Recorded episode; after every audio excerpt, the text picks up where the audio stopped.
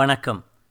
அமரர் கல்கியின் பொன்னியின் செல்வன் இரண்டாம் பாகம் சுழற்காற்று, இருபத்தெட்டாம் அத்தியாயம் ராஜபாட்டை. உங்களுக்காக வாசிப்பது ஸ்ரீ. மதம் கொண்ட யானை ஆழ்வார்க்கடியானுடைய கைத்தடிக்கும் அவனுடைய அதட்டலுக்கும் பயந்து நின்று விடுமா என்ன? தும்பிக்கையை எடுப்பாக தூக்கி கொண்டு வழியிலிருந்த செடி கொடிகளை சிதைத்து கொண்டு மேலே மேலே வந்து கொண்டிருந்தது. அடுத்த வினாடி ஆழ்வார்க்கடியானுடைய கதி அதோ கதிதான் என்பதில் இனி சந்தேகமில்லை. துணைக்கு வந்த வீரர்கள் இருவரும் நின்ற இடத்தில் நின்றபடியே ஹாய் ஹாய் என்று கூச்சலிட்டார்கள். வந்தியத்தேவன் கையிலிருந்து நழுவி தரையில் விழுந்த வேலை திரும்ப எடுத்துக்கொண்டு கடைசியாக ஒரு முயற்சி செய்து பார்க்க எண்ணினான். அதே சமயத்தில் ஆழ்வார்க்கடியான் தன் கையிலிருந்த தடியை வீசி மத யானை மீது எறிந்தான். மறுகணம் ஆழ்வார்க்கடியானை காணவில்லை. அவனுடைய தலைப்பாகை காற்றில் பறந்து சென்று ஒரு மரக்கிளையில் விழுந்தது. ஆழ்வார்க்கடியான் என்ன ஆகியிருப்பான் என்று சிந்திப்பதற்குள்ளே அதை காட்டிலும் முக்கியமான சம்பவம் ஒன்று நிகழ்ந்துவிட்டது. அவன் மறைந்த இடத்துக்கருகில் சென்ற யானை திடீரென்று மண்டியிட்டது போல் முன் கால்களை மடக்கிக் கொண்டு முன்புறமாகச் சாய்ந்தது. அந்த வனப்பிரதேசம் முழுவதிலும் எதிரொலி செய்த ஒரு பயங்கரமான பிளிரல் சத்தம் கேட்டது. மறுகணத்தில் மலை போன்ற அந்த மத யானையின் உருவம் முழுதும் மறைந்துவிட்டது. யானை அந்த படு பாதாளத்தில் உருண்டு உருண்டு விழுந்தபோது சரிந்து விழுந்த பாறைகளின் தூசிப்படலம் மேலே எழுந்து பரவியது. என்ன நடந்தது என்பதை சிந்தித்து தெரிந்து கொள்வதற்கு வந்தியத்தேவனுக்கு சிறிது நேரம் ஆயிற்று. ஆழ்வார்க்கடியானுக்கு பின்னால் பெரும்பள்ளம் இருந்தபடியால் அவன் தடியை வீசி எறிந்த வேகத்தில் பின்புறம் சாய்ந்து விழுந்துவிட்டான். அவனை நோக்கிச் சென்ற மதங்கொண்ட யானையும் முன்னங்கால் இரண்டையும் பள்ளத்தில் வைத்துவிட்டது. பிறகு சமாளிக்க பார்த்தும் முடியவில்லை. அதனுடைய குன்றொத்த உடலின் பெருங்கனமே அதற்கு சத்துருவாகி அந்த பள்ளத்தில் கொண்டு தள்ளிவிட்டது. மத யானைக்கும் மத யானையையொத்த ஆழ்வார்க்கடியானுக்கும் ஒரே நேரத்தில் ஒரே விதமான மரணம் சம்பவித்துவிட்டது. இதை வந்தியத்தேவனுடைய உள்ளம் உணர்ந்ததும் அவனுடைய உடம்பு சிலிர்த்தது. அவனுடைய இதயத்தில் பெரும் வேதனை உண்டாயிற்று. அந்த ஸ்ரீ வைஷ்ணவன் மீது வந்தியத்தேவனுக்கு முதலில் ஏற்பட்டிருந்த சந்தேகங்களெல்லாம் மறைந்து பிரயாணத்தின் போது அவன் பேரில் ஒருவித வாஞ்சையே ஏற்பட்டிருந்தது. அப்படிப்பட்டவனுக்கு இத்தகைய கதியா நேர வேணும்? அவனுடைய உதவியும் வழித்துணையும் இல்லாமல் இனி தான் ஏற்றுக்கொண்டு வந்த காரியத்தை தானாகவே செய்து முடிக்க வேணுமே என்ற கவலையும் தோன்றியது.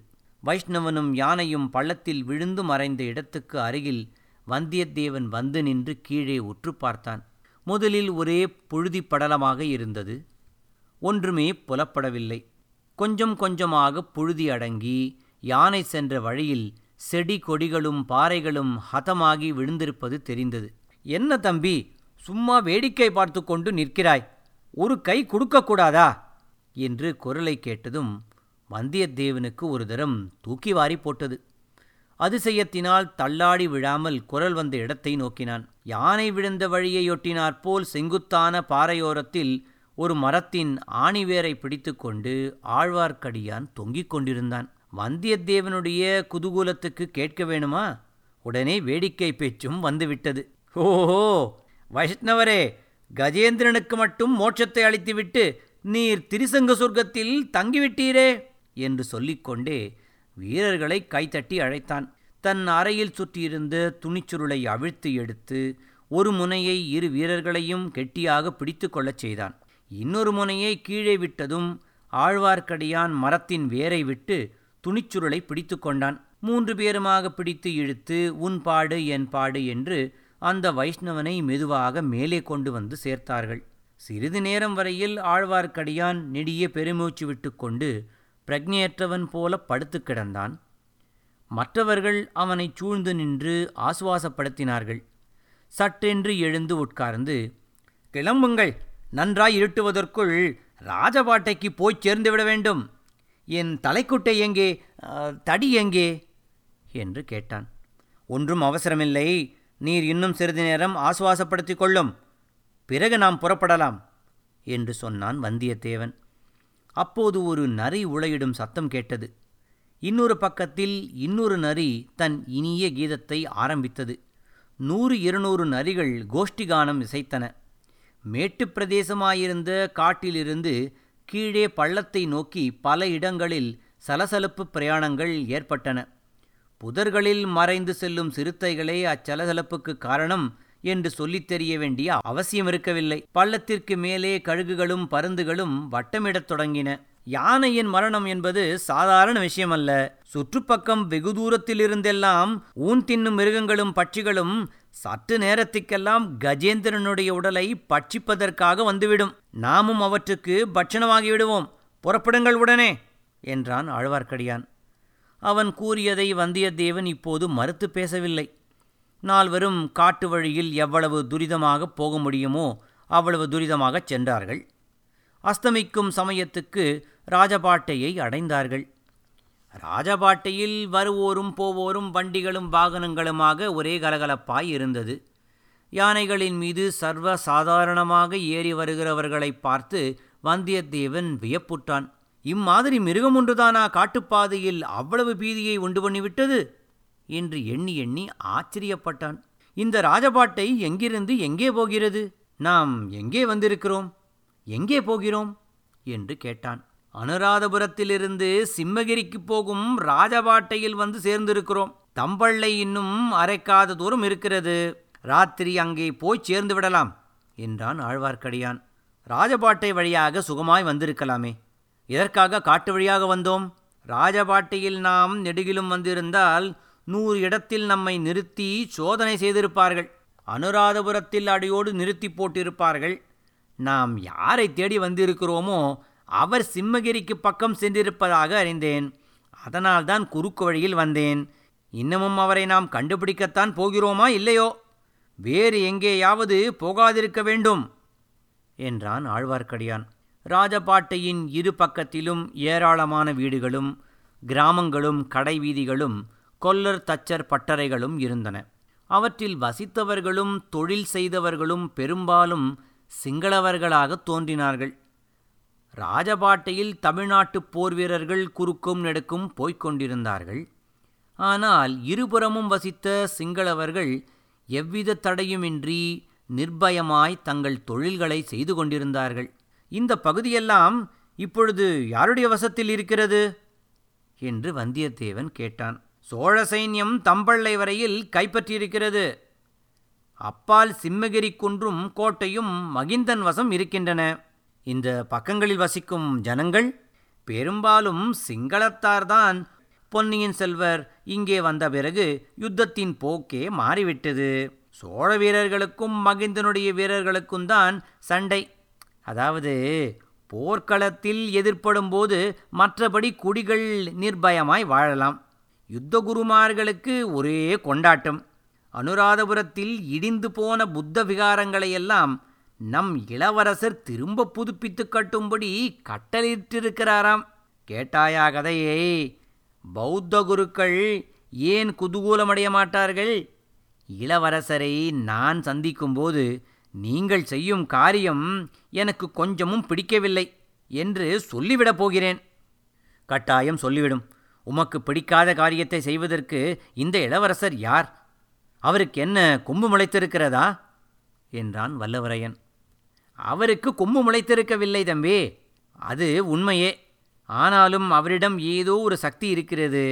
அவருக்கு பின்னால் யார் என்ன குறை சொன்னாலும் எதிரில் அவரை பார்த்ததும் மயங்கி போய் நின்று விடுகிறார்கள். இளவரசரை எதிர்த்து பேசும் சக்தி யாருக்கும் இருப்பதில்லை. அத்தகைய சக்தி, இளவரசரை தம் இஷ்டப்படி நடக்கச் செய்யும் சக்தி ஒரே ஒருவருக்குத்தான் உண்டு. ஆமாம், வீர வைஷ்ணவ ஆழ்வார்க்கடியாரின் அற்புத சக்தியை அறியாதவர் யார்? அப்படிப்பட்ட பயங்கர மத யானையை கைத்தடியால் எதிர்த்து வென்றவருக்கு இளவரசர் எம்மாத்திரம்? நான் கூறியதை நீ சரியாக தெரிந்து கொள்ளவில்லை தம்பி. பொன்னியின் செல்வர் எங்கே? இந்த ஏழை வைஷ்ணவன் எங்கே? மத யானையை கைத்தடி கொண்டு எதிர்ப்பேன். புலியையும் கரடியும் சிங்கத்தையும் வெறுங்கையோடு எதிர்ப்பேன். ஆனால் பொன்னியின் செல்வர் முன் நேருக்கு நேர் நிற்கும்போது என் தைரியமெல்லாம் எங்கேயோ போய்விடுகிறது. நெஞ்சு நெகிழ்ந்து விடுகிறது. தொண்டை அடைத்து விடுகிறது. வாயிலிருந்து ஒரு வார்த்தை வெளிவருவது பிரம்ம பிரயத்தனமாகி விடுகிறது. அவரை ஆளும் சக்தி படைத்தவர் என்று பின் யாரை சொன்னீர்? உலகம் தெரிந்த விஷயமாயிற்றே, உனக்கு தெரியாதா? இளைய பிராட்டியை பற்றித்தான் சொல்கிறேன். குந்தவை தேவியின் வாக்குத்தான் அவருக்கு வேத வாக்கு. ஓஹோ, பழையாறை இளைய பிராட்டியை பற்றியா சொல்கிறீர்? உமது சகோதரி பழுவூர் இளையராணியை பற்றித்தான் சொல்கிறீரோ என்று பார்த்தேன். நந்தினியும் அபூர்வ சக்தியுடையவள்தான். ஆனால் அவளுடைய சக்தி வேறு விதமானது. எப்படி, என்ன வித்தியாசம்? ஒருவன் நரகத்தில் விழப்போகிறவனாயிருந்தால் அவனை தடுத்து நிறுத்தி குந்தவை தேவி சொர்க்கத்துக்கு அவனை கொண்டு போய் சேர்த்து விடுவார். அது ஒரு வித சக்தி. நந்தினி என்ன செய்வாள் தெரியுமா? அவளுடைய சக்தி இன்னும் ஒருபடி மேலானது என்றே சொல்ல வேண்டும். நரகத்தையே சொர்க்கம் என்று சொல்லி சாதித்து அதை நம்பும்படியும் செய்து நரகத்தில் சந்தோஷமாக குதிக்கும்படி செய்து விடுவாள். வந்தியத்தேவனுக்கு உடம்பு சிலிர்த்தது. நந்தினியின் குணாதிசயத்தையும் அவளுடைய பயங்கர மோகன சக்தியையும் இந்த வீர வைஷ்ணவன் எவ்வளவு சரியாக அளந்து மதிப்பிட்டு வைத்திருக்கிறான். நந்தினி இவனுடைய சகோதரி என்று சொல்வது மெய்யாயிருக்க முடியுமா?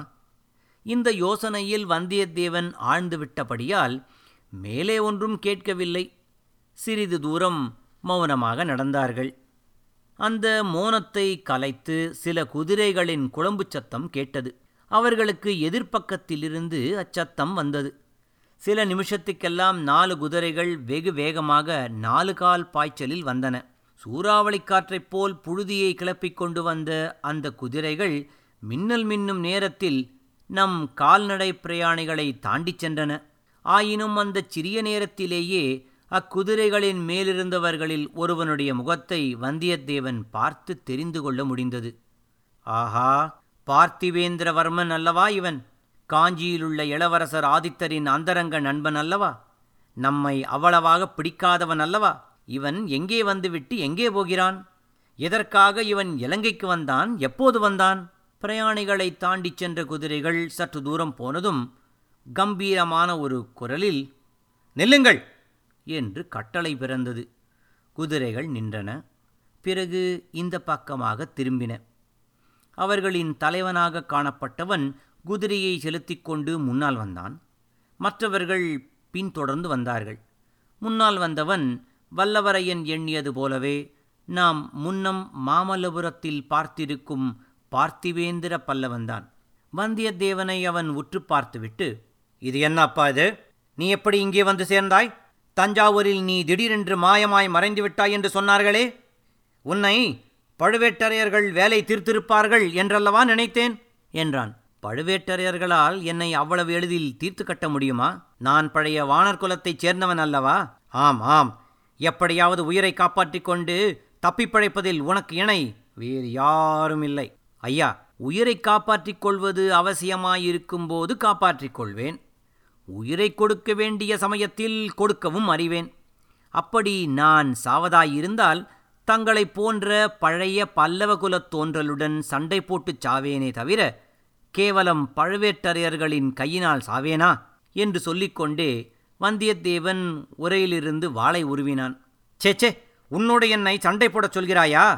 அதுவும் இந்த தூரதேசத்திலே வந்து? வேண்டாம் தம்பி, வேண்டாம். எனக்கு அவசர வேலை இருக்கிறது. உன்னிடம் இளவரசர் ஒப்புவித்த காரியம் என்ன ஆயிற்று?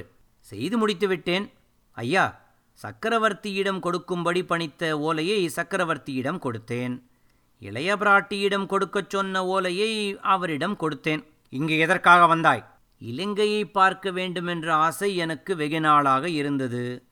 அதற்காக இந்த வைஷ்ணவரோடு புறப்பட்டு வந்தேன்.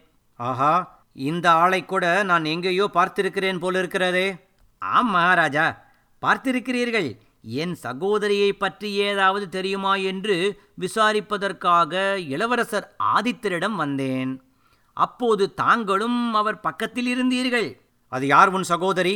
இப்பொழுது பழுவூர் இளையராணியாக விளங்கும் நந்தினி தேவி. ஆஹா, அந்த விஷப்பாம்பினால் நாட்டுக்கு நேர்ந்திருக்கும் தீங்குகளையெல்லாம் நினைத்தால் அவளுடைய அண்ணனாயிருப்பதற்காக உன்னை கழுவில் ஏற்ற வேண்டும்.